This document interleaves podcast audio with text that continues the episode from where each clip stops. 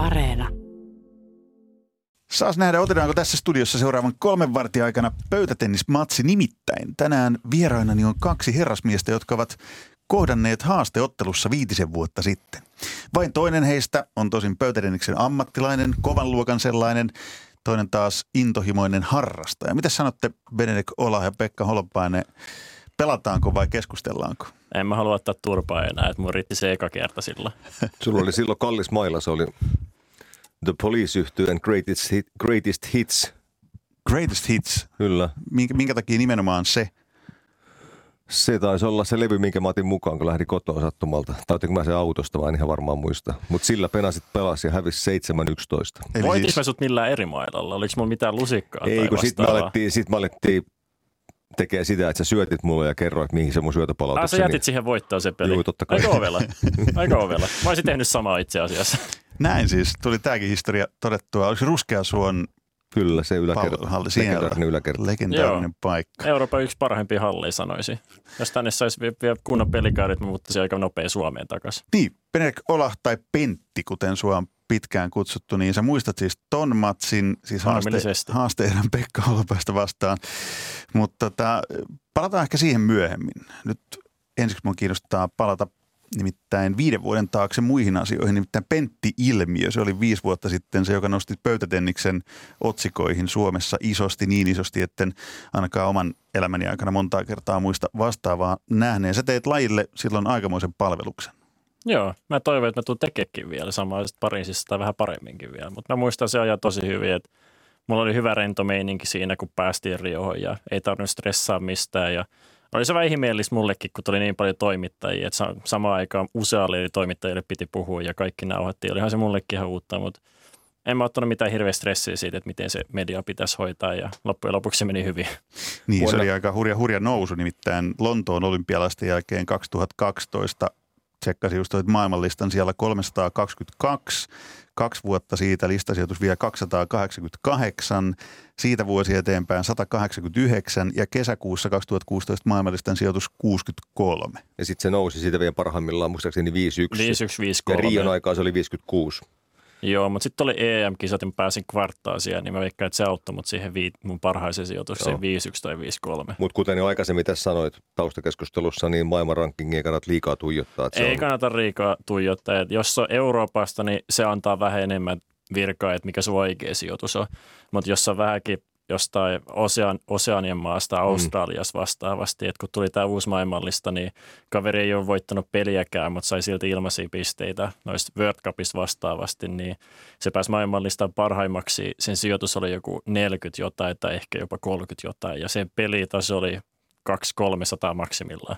Niin, eli tietysti jos listan kärjessä on Fan Dong Kiinasta, niin voidaan päätellä, että hänen, Okei, kohdallaan, asiassa... hänen kohdallaan se ei varmaan valehtele, on kova kaveri. Että toi maailmanlista on vähän siinä niin todellinen, jos katsoo Aasiaa tai Eurooppaa, että ne antaa Joo. vähän enemmän. Jos katsoo Latinoamerikkaa ja noita, niin sieltä kasaan kanssa aika paljon ilmaisia pisteitä harmillisesti, mitkä on mulle vähän vaikeampia.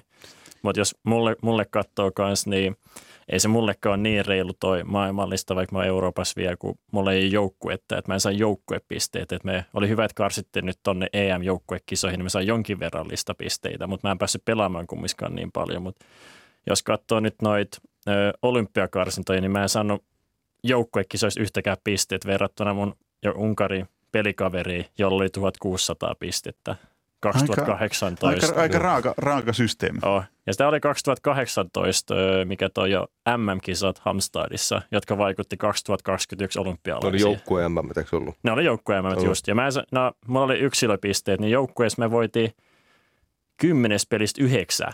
Ja Mä sain sitten 450 pistettä, kun se oli kolmas divari mm. siellä. Mutta mennään hei 2018 kisoihin sen verran, että ne pelattiin tosiaan Ruotsissa ja Ruotsi saavutti silloin pronssimitalin joukkuekilpailussa. Joo, kyllä. Ja tota, siitä alkoi niin Ruotsin, eli lajin mielettömän supervallan 70-, 80-, 90-luvuilta niin uusi nousu. Nyt heillä on nelinpeli maailmanmestaruus, kaksinpeli hopea. Tokiossa ei tullut menestystä, mutta että Ruotsi on palannut ryminällä huipulle. MM-finalisti ei ole läheskään heidän paras pelaajansa edes maailmanrankingissa, Truls Mörgård. Ei. Niin tota, käydään vähän läpi sitä, että mikä on tehnyt Ruotsista niin mahtavan pingismaan Suomeen verrattuna Sä et ole sentään Eslövin pingislukio käynyt, niin kuin sekin olisi ollut En ole, mutta mä oon ollut siellä treenaamassa ja on sekin ollut vaihtoehto, että voisi sinne muuttaa, kun Trussi on näyttänyt, että ei tarvi olla niin hyviä pelikavereita – jos se sun oma treeniympäristö toimii sulle. Että hänellä Joo. on oma henkilökohtainen veli siellä valmentamassa, hänellä on siellä deffu-pelaaja, hänellä on siellä vassureita, hänellä oli siellä kynispelaaja ennen. Että hänellä oli kaikki eri tyyliä pelaajia siellä, kenen kanssa hän pystyi sitten treenaamaan. Otetaan tähän väliin vielä suomennos erityylisistä pelaajista niille, jotka ei tunne pöytärennistä niin paljon. Mitä nämä oli nämä äsken mainitut? Toi kynäote-pelaaja, sillä on eri otteet. Mä en, mikä se on se shake hand? Mä en tiedä, mikä se nyt on suomeksi. Kättelyote. Kättely, kättely. Eurooppalaisten kättelyote on se normaali ote Euro Euroopassa. Kumpi, Kiinasta... kumpi on teholapainen sulla on? No kättelyota, mutta kiinalaiset kehitti kynäotteen aikana ja kyllä ne sillä pärjäsi aika hyvin. Jotkut Ky- taitaa pelata vieläkin. Jotkut pelaa vieläkin, mutta nyt se on vähän enemmän mennyt pois. Niitä pelaajia ei ole niin paljon enää. Ja sitten on toi Deffu-pelaaja, mikä on puolustuspelaaja, että se ne pelaa paljon varmoin, pelaa enemmän alakierrettä, antaa toisen hyökkää, ne ottaa enemmän sieltä pöydästä irti ja laittaa palloa vaikka koko ajan takaisin ja pelaa maltille ja toivoo, että toinen tulee jossain vaiheessa lyömään liian kovaa tai tekee virheen, kun ne vaihtaa siis tiedettä. Eli heidän pallonsa ovat pitkiä yleensä? Joo, heidän pallot on yleensä paljon, mm, heidän pelit on kivempiä kattoja, kun ne on paljon näyttävimpiä ja niin nopeita ja ne on, pallot tulee useammin pöytään. Joo. Ja sitten on tietenkin vasenkätiset on vasenkätisiä ja niillä on eri kierro oikeisiin kätisiin verrattuna ja sama sitten kuin oikeakätinen pelaaja. Mutta siinä Ruotsista vielä, niin lähteekö ihan harrastajamäärästä, resursseista, mistä se lähtee? Että... Juuret, juuret, mitkä sinne on laitettu ja pelisysteemit ja mm, en mä osaa tarkemmin, tarkemmin sanoa, että miksi he nousee niin paljon hyviä pelaajia, mutta kyllä mä sanoin, että niin, se mitä Waldner, Appelgren ja nämä muut legendat oli tehnyt, ne laittoi pingiskulttuuri ja juuret sinne ja sieltä sitten löytynyt muutama hyvä. Niin, tässä Ruotsi hakkaan Suomen kyllä niin mennen tullen tässä lajassa ilman Benerik Pentti Olahja, niin oltaisiin aika, aika toisessa tilanteessa. Mutta kuvailkaa vähän, kun te lajia tunnette, niin missä Suomi tällä hetkellä niin menee? No, jos ei nyt ihan Ruotsiin verrata, se on, se on epäreilu kokonaisuudessa. Mä palaan tähän vuoteen 2016 vielä, eli on muodikasta aina sanoa, että Suomessa ei ymmärretä sitä ja tätä. Milloin ei ymmärrä Matilda Kastreenin golfsuorituksia, milloin ei ymmärretä jotain muuta. Mutta mä itse silloin koitin kovasti toimittajana avata, kun hän se olympiapaikka saavutti Rioon, niin sitä, että tämä on, tämähän on maailman harrastetuin yksilöurheilulaji, tämä pöytätennis. Joo, tämä on ja, totta. Ja, ja miten, miten raju paukku on saavuttaa siinä olympiapaikka. Ja muutenkin ne Rion kisat oli sillä kivat, vaikkei mitaleita tullut kuin yksi. Että Suomi, Suomi sai sinne urheilijoita useissa urheilumuodoissa, jos ei koskaan ollut saatu aikaisemmin. Niin no siis täällä Pentti joo, oli kuten, historian joo, ensimmäinen Soria, suomalainen. Soria Grefberg oli aikanaan yhden erävoitopäässä. Joo, hmm. se oli tosi lähellä, mutta mä olin, mä olin kyllä tyytyväinen, että mä sain tehtyä pingis historiaakin, että sillä ei pääsi olympialaisiin. Se oli sellainen unelma, että katsoi, että kuka ei ollut olympialaisissa. No ehkä mä voisin joskus päästä, jos pelaa hyvin. Mut, mut, tässä on erittäin mielenkiintoinen kysymys, Pena, että siellä Riossa sä sanoit, että – Sähän kävit armeijan urheilukoulussa, joka taisi olla Lahdessa silloin vielä. En mä ollut. En mä päässyt urheilukouluun, Sä et kun päässyt, niin, nimenomaan. Ja Intissä sulla suunnilleen niin kuin vinoiltiin siitä, että eihän pingis ole mitään urheilua. Mua kiusattiin siellä tarkemmin sanoa, että sitä pingis ver- ver- vertailtiin kirjojen heittelyä, että mä menin hanoin urheiluvapaita, sitten mä sain ne, sitten ne katsoi sitä mun lappua, että ah sä menet pelaa pingistä, pinki ponkiin. No jos mä heitin, jos mä laitan tuohon anomuksiin, että mä menen kirjoja heittelyyn, niin voiko mäkin saa päästä vapaaksi täältä? Aika, aika, aika raju Mä saan, joo, sitten, ei pingiksi tarvitse mitään punttia tai urheilua, mutta sitten kun oli Cooper-juoksuja tai vastaavasti, niin kyllä mä vinoilin sitten niille sitten takaisin. Niin Ruotsissa ei varmaan tarvitse selittää. Ei Ruotsissa ei tarvitse selittää. Ei muuta kuin hiusverkko päähän ja lomille. Ei, ei, ei. Sama juttu, kun mä olin joskus yökerrossa, niin mä ikinä sanonut, että mä oon pelannut pingistä, jos joku mimminkaan jo tuli juttu. Että se aina korista ja lätkä pelaa, kun mä oon suht pitkä. Okei. Okay. Sä oot tullut pitkän matkan, ei nähtävästi ja kuultavasti ihan ka- kaikkein se helpoin matka muutenkaan. Ja kun mä luin sun vanhoja haastatteluja, mitä sä oot antanut uraasi ja sen eri käänteitä nähden, niin yksi jäi soimaan mieleen. Se oli nimittäin raha joka oli tiukassa ja sä oot kertonut, miten oli. Fajalla meni moottoripyörä myyntiin ja auto piti, va- auto piti vaihtaa pienemmäksi. Junnuna en kertaakaan päässyt esim. pelaamaan Espanjan avoimiin, missä on junnujen kovin taso ihan vaan sen takia, kun se maksoi vähintään 600 euroa. Joo. Eli tämäkin aika hyvin kuvastaa sitä, että on tullut valittua laji, jossa sen uran tekeminen, mitä sä nyt teet, niin on niin monen kiven alla, jotta sen pystyy tekemään. Niin miten se on ollut mahdollista? Siis ihan to Faija takia kun mekin asuttiin Seinäjoella, niin siellä oli hirveästi pingiskulttuuri. Siellä oli pingiskoulu, mihin mä lähdin pelaa lä- koristreeneissä ja kuulee, että tää pelataan lauantaina pingis ja lähdin koittaa. Ja sitten oli mä äidin kanssa pelannut autotallissa tietenkin, niin kuin varmaan kaikki te olette pelailu autotallissa jonkin verran pingistä, mutta sitten se ei Seinäjoella, mä en tiedä oliko se vuoden jälkeen, pelikaverit alkoi loppua, kun mun taso nousi aika nopeasti. Mä olin, olin, olin aika lahjakas pingiksissä kumminkin. Ja sitten kun koitti löytää sopivat tasaisia pelaajia, niin sitten isän kanssa lähdettiin autolla reissaamaan. Et maanantai lähdettiin Pietasaareen, se oli 135 kilsaa kai, keskiviikkona Tampereelle 173 ja torstaina kai ehkä taas Tampereelle, mä en ihan muista, mutta kolme reissusi viikossa tuli, se oli aina tuhat kilsaa. Kävit se urheilulukio? Joo, mä kävin märskyyn, sitten kun mä olin 16. Hmm. Mutta tämä oli kun mä olin joku 11 V tai 10-vuotias. Silloin mä oli pakko lähteä sieltä Seinäjoelta johonkin Tampereelle löytää niitä parempia pelaajikin, kun tässä oli, oli vähän sen verran korkea, ettei riittänyt, että pelasi pingiskoulussa vastaavasti, eikä tietämystä ollut sielläkään, että miten pitäisi valmentaa tai miten mä pystyn kehittyä tästä eteenpäin. Mutta mennään tähän tota, talouteen, niin Malong, Fan Dong, Chang kaikki tietää. Niillä ei ollut tällaisia ongelmia. Ei, mutta he on miljonäärejä. Jokainen heistä on miljonääri. Joo, niillä on rahaa. Niin tota, mikä sun taloustilanne tällä hetkellä on? Sulla on Jura Moretsissa ammattilaissopimus, sä asut kuitenkin Budapestissa, käyt siis pelaamassa Ranskassa. Joo. Niin tota, miten sä tällä hetkellä voit? Tuoreen urheilija apuraha näyttää olevan 6000 euroa, mikä sait. Ei, mun mielestä 5 tonni, mutta mä en ole varma. Mä en tiennyt, että on jo virallinen, mutta ihan hyvä. Holopainen on saanut jostain jotain omaa tietoa pöydän alta. Okei, okay, no jos saa kuusi niin se on ihan jees. Joo. no, mutta oma tilanne ei ole hirveän hyvä nyt ainakaan vielä. Et nyt kun mä reissasin aika paljon kisoja, meillä oli liit, siis Esko Heikkinen on liitolta, niin se mahdollisti mulle tuon Rio. Siihen asti mua ei mitenkään liitto sponsannut niin paljon, että mä en päässyt just niihin junnukisoihin mihinkään tai en päässyt leireille ja se oli pelkästään mun perheen varassa. Sitten kun Esko tuli, niin se sanoi, että mä pääsen kahdeksaa kisaa ja kahteen leiriin ja siitä tuli olympiapaikkoja sitten vuod- kahden vuoden päästä. se oli eksoottisia. Muistaakseni Nigeriassa asti kävi pelaamassa jonkun turnauksen. Joo, mutta se oli se oli sitten mun hyvien tuloksien jälkeen, että se oli kutsuturnaus. Sitten mut kutsuttiin sinne, että se oli vähän epävirallisesti silleen, että mun piti maksaa palkintorahoja takaisin, jos mä voitan. Ja mä onnistuin voittaa, niin mä joudun maksamaan vähän enemmän niitä takaisin. Tuo on aika, tuo on aika jännää, kun miettii, mitä kaikkea tuohon on joutunutkaan niin kuin isäsi, minkälaisia uhrauksia tehnyt Joo. ja kuinka paljon aikaa käyttänyt ja panostanut. Mutta sä harrastit myös, mä oon lukenut, että paljon erilaisia lajeja Joo, nuorena. lentopallohiihto, Pesistä, yleisurheilu. SM, SJK, noin noi on hyviä seuroja, Mut niissä oli miksi, kiva pelaa. Miksi sä valikoit sit nimenomaan lajiksi pingiksi? Vaikea. Siinä kehittyy nopea. Sä oot pelannut kuinka kauan nyt?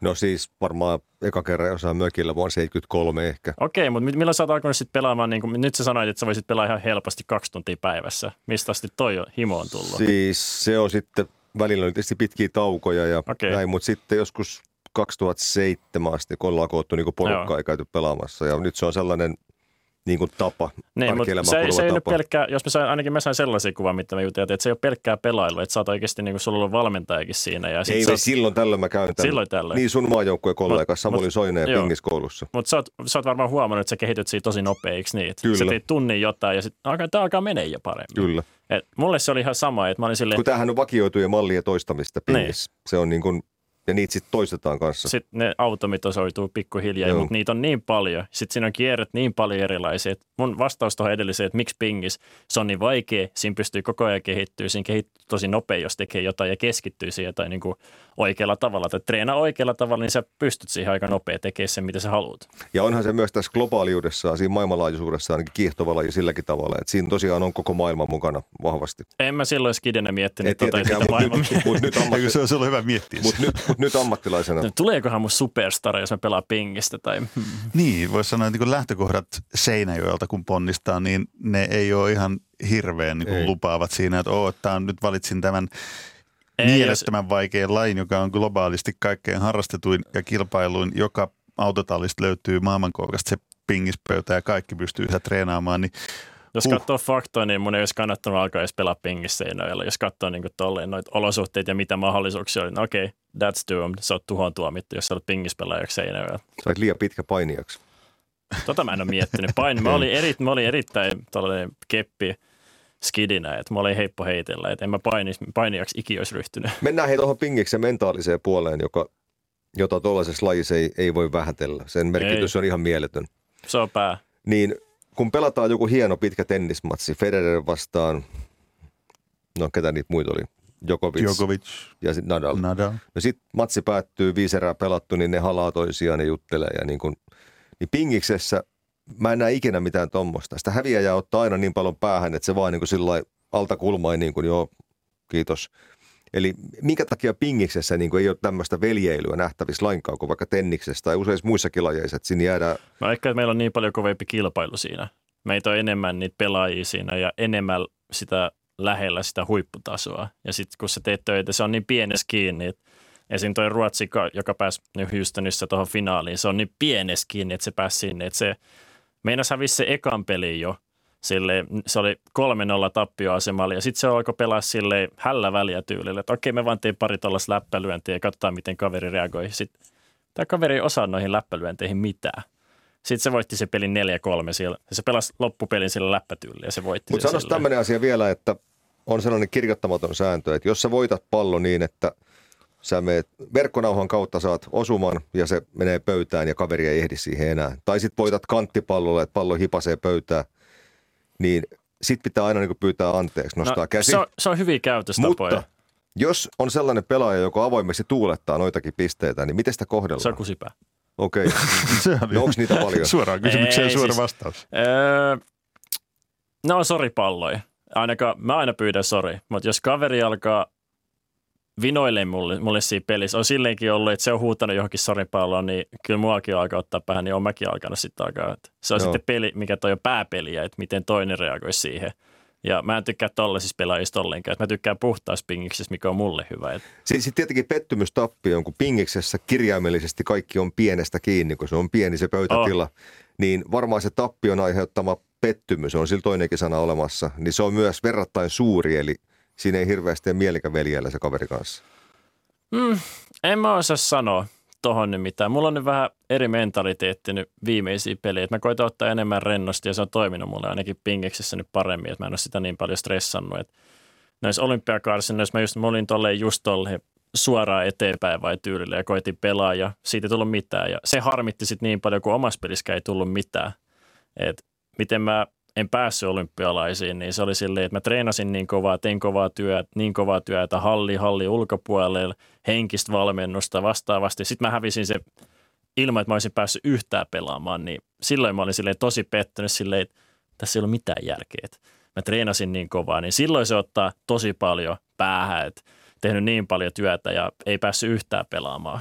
Että nyt kun mä, mulla on ollut pari sellaista hyvää peliä esim. Houstonissa, että mä en päässyt hyvin treenaamaan, ei ollut odotuksia. Mä hävisin tiukan peli 4-2, mulla oli 9-7 johto siinä mutta se ei ottanut niin päähän silleen. Mä olin silleen, että se oli hyvä peli, hyvä suoritus multa olosuhteisiin nähden ja hyvä läpy sen kaverin eikä ollut mitään siinä. Et silloin se ei ota niin paljon päähän, jos sä oot pelannut, saanut itsestäsi hyvät tehot irti. Et mä voin sanoa, että on vähän huono mentaliteetti, että jos sä oot pelannut hyvin, hävit tiukan peli ja jos et ole kaikki sun omaisuutta laittanut siihen peliin mukaan. Ja no, toi on se kanssa juttu, että mäkin olen laittanut niin paljon siihen, satsannut siihen pingiksi, että moni panostaa ja käyttää rahaa niin paljon omaa, siihen omaa uraansa, että mäkin maksan mun omaan punttivalmentajan ja psykologiin vastaavasti, että se, se panostat siihen ja laitat omaa rahaa siihen ja sitten sä hävit, niin tuntuu, että sä maksat vaan turhaa, niin sen takia se ottaa niin paljon päähän. Mennään se, on, puntti, se on helppo ymmärtää. Tuohon punttisaliin, tämä on mielenkiintoinen elementti, jonka nostit esiin. Eli jos katsoo YouTubesta vaikka 80-luvun pingistä, saati 70-luvun, ja sitten katsoo 2020-luvun huippupeliä, niin jokaisen on helppo nähdä, että pelaajat on kasvanut ja ne on Pengissä on paljon massiivisempia. Ne on, ne on läpeensä treenattuja, ne on parhaat kiinalaiset kaverit. Varmasti nostaa 180 kiloa kyykystä ja muuta.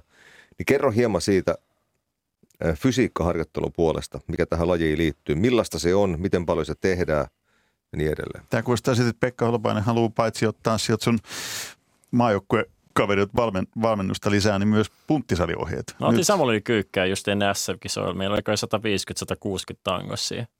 Okay. Ei siis niinku yhteensä tangon kanssa. Mutta se oli mun oma ennätys, että en mä yleensä kyykkää noin paljon. Et mun punttivalmentaja olisi sanonut, että Pena perkele, älä tee tolleen, sulla menee polvet ja selkä, että ei ole mitään järkeä tehdä maksisuorituksia. Mutta minkälaisia nostomuotoja teet? Siis, joo, yle, siis yleisesti pitäisi olla yleiskunto, että sä jaksat pelaa se seitsemän peliä. Se pitäisi olla sellainen kunto. Että mulla oli ennen se ongelma 2016, että mä pelasin tosi hyvin kolme peliä. Sitten oli sille, ei pää eikä kroppa kestänyt enää kvarttaa tai vastaavasti arv, niin kuin EM-kisoissa esimerkiksi. Et mä johisin sitä peliä ja pelasin hyvin ja sitten alkoi vähän kunto romahtaa ja se oli mun ongelma. Että hyvä yleiskunto pitää olla, että sä jaksat pelaa se seitsemän peliä kolmen päivän aikana. Sitten sä tarvitset myös maksimivoimaa, että se, se 5-25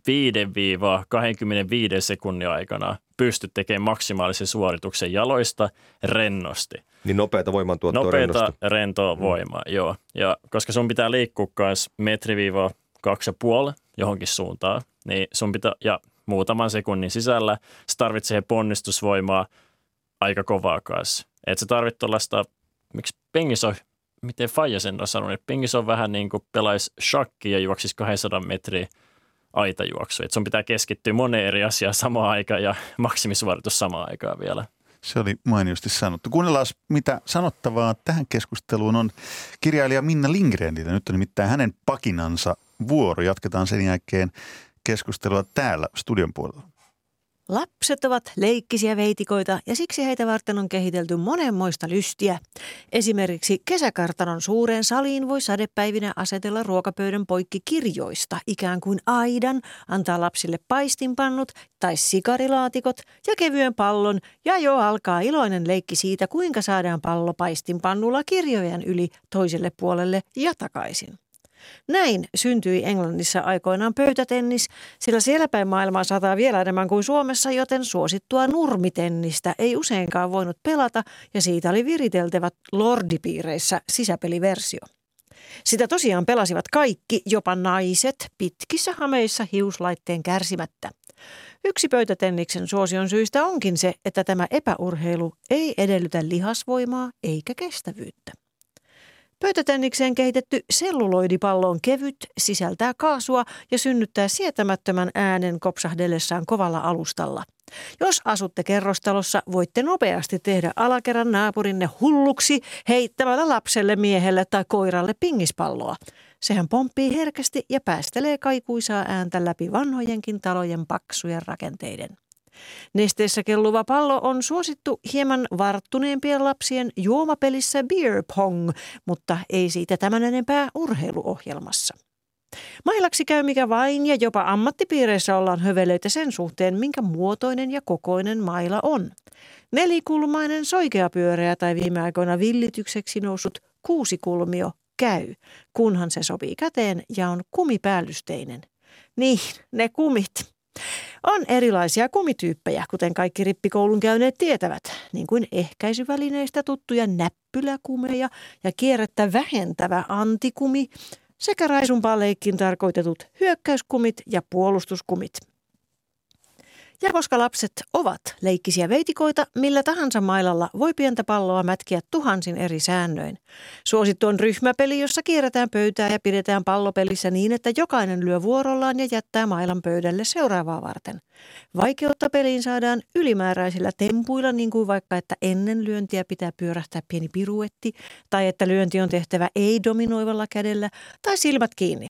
Vain mielikuvitus on rajana, kun lapset päästetään ping-pong-pelin äärelle, ja mikä parasta kilvoittelu suo aikuisen pedagogiselle mielelle iloa, sillä tässä pelissä pärjää kuka tahansa, ei vain se kookas urheilullinen kiroilija, jota kaikki tytöt salaa rakastavat.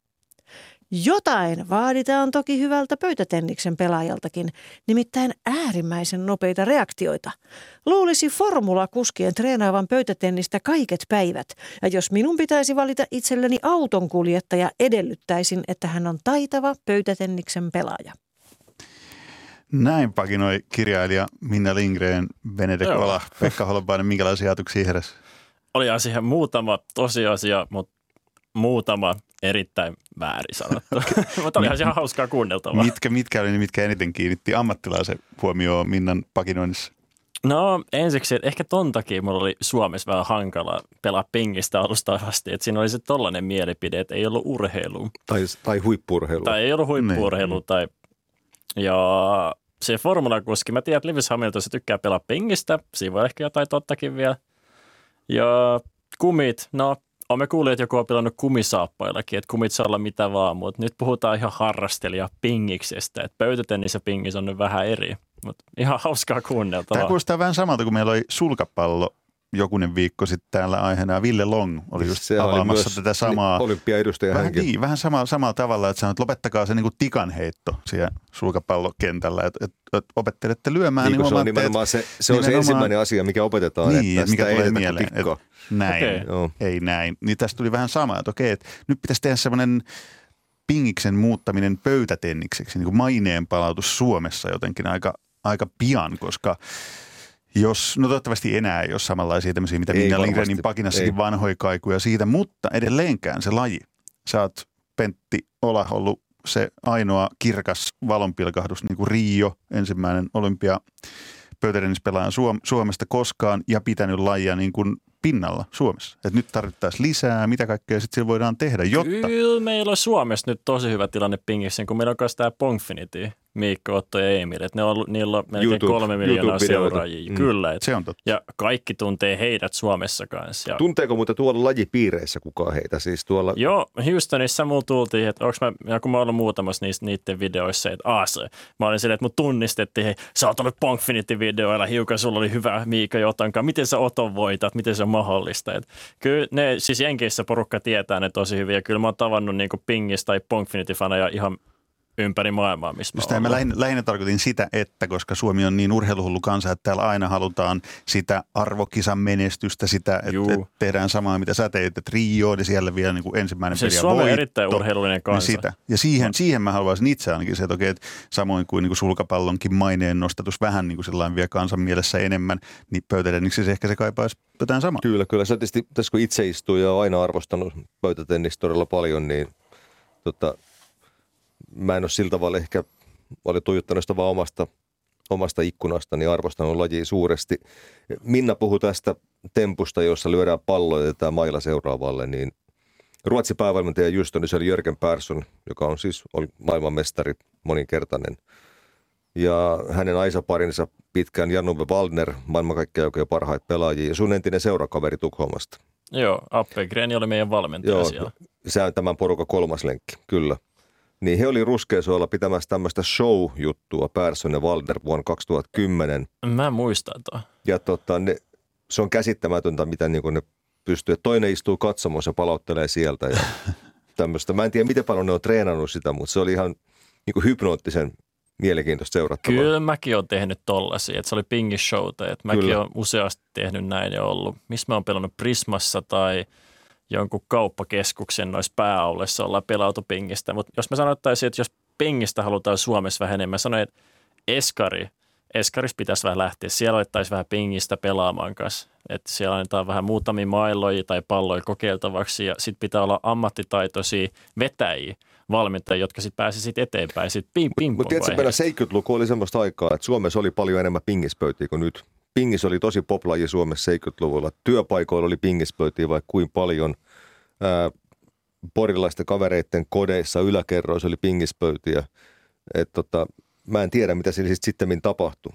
Et se romahti, pingis romahti vai 70-luvun jälkeen Suomessa? Siis näin vai? mä näkisin, niin kuin tällainen, tällainen määrä, tänne autotallipelaaminen, se, se väheni ainakin selvästi. Sellainen mielikuva onkohan mulla ainakin mui, on. Että onkohan ne... muita vaihtoehtoja tullut enemmän? Mä en tohon osaa nyt sanoa, mä niin. vaan Mä veikkaan, että enemmän muita vaihtoehtoja tullut sitten. Ja... Mutta siinä on sama äsken kuin sulkapallon vertailisin vieläkin siinä, että, että aloittaminen on helppoa, niin kuin matalan kynnyksen laji. Just tämä, mm. mitä sanoit, että eskareihin äkkiä vaan pingispöytiin lisää, koska just oman jälkikasvun kanssakin on muutaman kerran tullut sellainen paikka, että okei, että hei, nyt tässä on tämä pöytä ja tässä on nämä mailat, niin lapsethan niin kuin sekoaa heti siihen. Että se on niin Joo. niin koukuttavaa ja toisin kuin Minna Pakinassaan sanoi, niin musta siitä pallosta, harmi, että meillä on nyt palloa täällä mukana, mutta siitähän lähtee hieno ääni. Musta se on kaunis Kyllä. ääni, mikä siitä Joo. tulee. Te. Tämä muuten tämä äsken mainittu Wallner, niin hän on yksi harvoja henkilöitä, joista on Kiinassa tehty postimerkki. kauan siitä asuessani Tukholmassa luin erään ruotsalaisen merkittävä yritysjohtaja haastattelun siitä, miten heillä oli kova työ yrittää vallottaa Kiinaa ja päästä sinne valmistaa tuotteita ja myymään niitä. Ja mikään ovi ei niin auennut, ehkä he ei maksanut korruptio tarpeeksi tai jotain, mutta sitten joku heistä keksi, että, että jos tuon Valneri ottaisi niin keulakuvaksi, ja sen jälkeen niin heidät pyydettiin niin moneen paikkaan, että ei he kerinyt kaikessa käymään ja kohta oli tehtaat pystyssä. Tietenkin Valneri siitä otti oma siivunsa luonnollisesti, niin kuin pitikin, mutta että – se yhteiskunnallinen merkitys, mikä tällä lajilla on siinä maassa, niin se on aikamoinen. Joo. Mutta en, en, siis mä olen ihan samaa mieltä, mitä sä nyt sanoit. Ei mulla mitään tuohon lisättävää, jos puhut Aasiaa. se on vaikea ymmärtää semmoisen, joka ei tiedä, tunne lajin, niin kuin, että, okei, että mikä se on Kiinassa se, se sen lajin, lajin huipputaso ja vaatimukset, jotka säkin joudut Benedikt Ola kokemaan se on, niin kuin heidän, toiseen. se on niin kuin heidän leijonat, tämä pingismaajoukkue. Niin. Sama kuin leijonat on Suomessa. On se mun mielestä vähän Kiinassa. Ne parhaat on isommassa asemassa vielä. Niin varmaan joo. No, en mä osaa sanoa, miksi niitä voisi sanoa. Isompi kuin isoimmat filmistarat suunnilleen Kiinassa. Et niitä seurataan eniten, niillä on kamera koko ajan siellä, että niillä ei ole yhtäkään hetkeä, että ne ei ole ilman kameroita tai fanit ei piirittäisi tai pyytäisi nimmareita. Et, no, mä vähän ihmetyttä, että miten ne koko ajan jaksaa sitä, että kun kisoissakin fanit, ne pitää oikeasti pitää aidan takana, koska muuten ei pääse liikkua siellä normaalisti. Penällä jo vielä hätää, toi alakerran vahtimestari kai tunnistanut häntä. Hän joutui sanomaan nimensä. No mutta hei, tämä meidän pitää muuttaa jossain vaiheessa kyllä. Mutta hei, Minna mainitsi pakinassaan mailan väline. Eikö siitä ole nyt hiljattain ollut just, mikä tämä uusi kuusiokulma? Cyber, cyber Shape. Ja, no, teidän, ja teidän maajoukkueesta sitä käytti? Kun... Alex käyttää sitä. Se on Stigal tehty. Naumi. Ruotsi, joo, Alex Naumi. Et hänellä on se, siinä on seitsemän kulmaa siinä mailassa ja mä koitin sitä, mutta mulle se ei toiminut niin hyvin. Mä oon tyytyväinen omaan mailaan kumminkin, mutta nyt se on vähän uusi logiikka, että sulla on enemmän pinta-alaa, missä voit lyödä kovaa palloralleissa. Et se, sen muodon takia, kun yleensä mailla on pyöreä niin kuin ylöspäin, mutta nyt se on seitsemän kulmaa ja sitten se kulmat on muotoiltu silleen, että sulla on enemmän pinta-alaa just lyödä vähän niitä kuin spinnejä pöydän niin kuin takapuolelta. Pingis on luonteeltaan sellainen laji, jossa pelaajalla ei saa olla huipulla heikkouksia. Hänen on oltava hyvin monipuolinen lyöntivalikoimaltaan ja näin, mutta sen lisäksi on yleensä oltava vielä joku yksi lyönti syöttö, joku ylitse muiden. Joku paraati Kyllä, ja sinulla se on... Syömähammas. Kyllä, syömähammas. Ja sinulla se on tota, niin, rystypuolen tappolyönti. Ei, siis, ei sen tarvitse olla tappolyönti, ihan sama mikä rystylyönti mulla Mutta rysty niin on sun vahvuus. Rysty on mun vahvuus. Jos on pöydän päältä – Siis mikä tahansa rystypuoleen mulla on hyvä, mä pystyn hyökkäämään yleensä hyvin ja pääsen hyvään asemaan siitä peliä. Jos mä pääsen rystyn lyömään, mä voitaan se pallo. Niin sä otat sen pallon ikään kuin omaan kontrolliin sillä. Joo, että, mä otan sen kontrolliin. ei mulle anneta yleensä enää missään kisoissa hirveästi niin kuin rystylle pitkiä palloja, koska ne tietää, että se on itsemurhaa. Et mulla on aika useasti sanottu, että jos mulle laittaa pitkä pönkö rystypuolelle, että se on maailman kovin – että se lähtee suht kovaa ja sen takia mulle pelataan yleensä keskelle, kun mä oon pitkä kaveri, että mun pitää liikkua siihen enemmän ja jos mä koitan ottaa rystyä sieltä, niin se ei ole niin hyvässä asemassa, mä pääsen niin hyvin lyömään sit koko pöydälle kovaa. Ja pöydän päät pääsen suht hyvin vielä hyökkäämään, flippaamaan, mutta kyllä siis mun, mun toi syömähammas on just toi rystypuoli, mutta yleensä se on ollut Kiina-pelaajille se kämmenpuoli. Rysty alettiin pelaa toi Werner Schlageri aikaa, kun Itä, se oli maailmanmestari. Itävaltalainen. Euroopan mestari ainakin, voisiko maailmanmestari? Maailmanmestari, viimeisin eurooppalainen Euroopan mestari, mitä on ollut nyt. Mä en tiedä mikä voisi, oliko se 2004 ehkä. Silloin hän voitti, mutta hänellä on myös parempi, hänellä oli niinku kovempi rysty kuin kämmi yleensä. Ja sitä mun isäkin lähti mulle vähän opettelemaan silloin 2004-2003 tai vähän aiemminkin, mitä me katsottiin. Sanois, miten paljon pingiksissä puhutaan siitä, että – Sä pelasit joku aika sitten slovakialaista pelaajaa vastaan jossain turnauksessa ja hänen nimensä oli kovasti kyllä sellainen, että ei ollut Bratislavasta, vaan enemmän jostain Shanghai suunnalta oli. Ja tätä ilmiötä on hyvin paljon, eli, eli on, mutta se on... de facto kiinalaisia pelaa valtavasti. Joo, nyt se on onneksi niinku tippumassa, että se slovakialainen on viimeisiä tällaisia Eurooppa-kiinalaisia. Okei. Okay. Et Saksan maajoukkueen naiset, niin siellä on kaksi kiinalaista. Ja Puolella oli ennen yksi kiinalainen mies ja nainen, mutta mä sanoin, että on enemmän 80-lukua.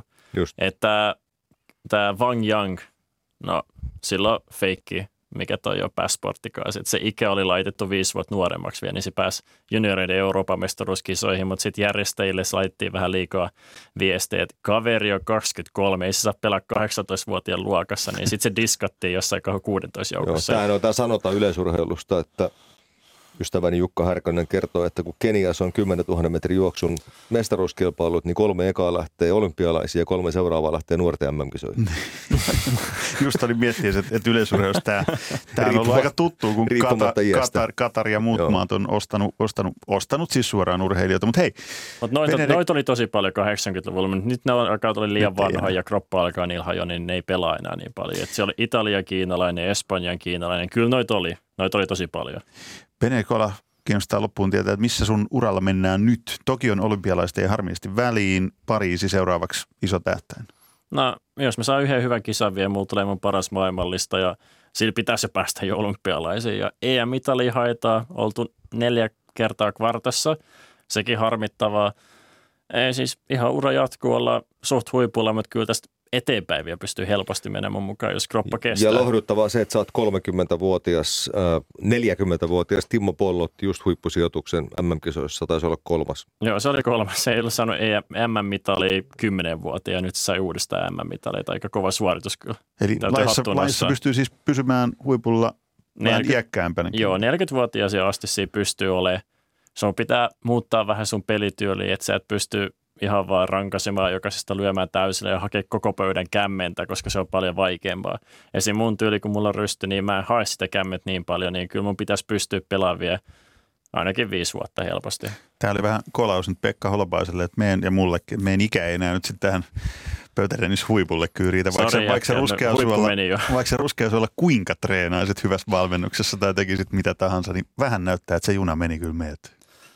Tätä Palataan vielä siihen lyhyesti siihen teidän haasteotteluun. Viisi vuotta sitten Benedek Ola, sulla oli mailana se The police yhtyeen levy. Millä sä meinaat seuraavaksi pelata, kun Pekka Holopainen haastaa sut? Joku muu täytyy keksiä, koska ei se ole reilu, että se on niin kuin samanlainen mailla. Mikä muu olisi? Mä voin tuoda teflonpintaisen paistinpannu kotoa, jos vaikka sillä. No lähtisikö sillä? Toi kuulostaa hyvältä. Toi kuulostaa tasaiselta peliltä. Eli Mä en se... nähnyt, miten paljon sä oot kehittynyt. Mä nyt alkaa vähän miettiä. Ehkä se poliisin levy siis sopii ainakin paremmin Ei siis se poliisin levy mä hävisin. Mä, mä, mä annan se sulle, että mä haluan revassia sille. Että se on nyt sun sitä ei oteta pois sulta. Että anna mulle vaan se paistipannu ja otetaan. Se on vähän massiivisempi, että mä voin heittää sen kanssa, jos mulla on vaikeuksia. Voidaan sopia tämä.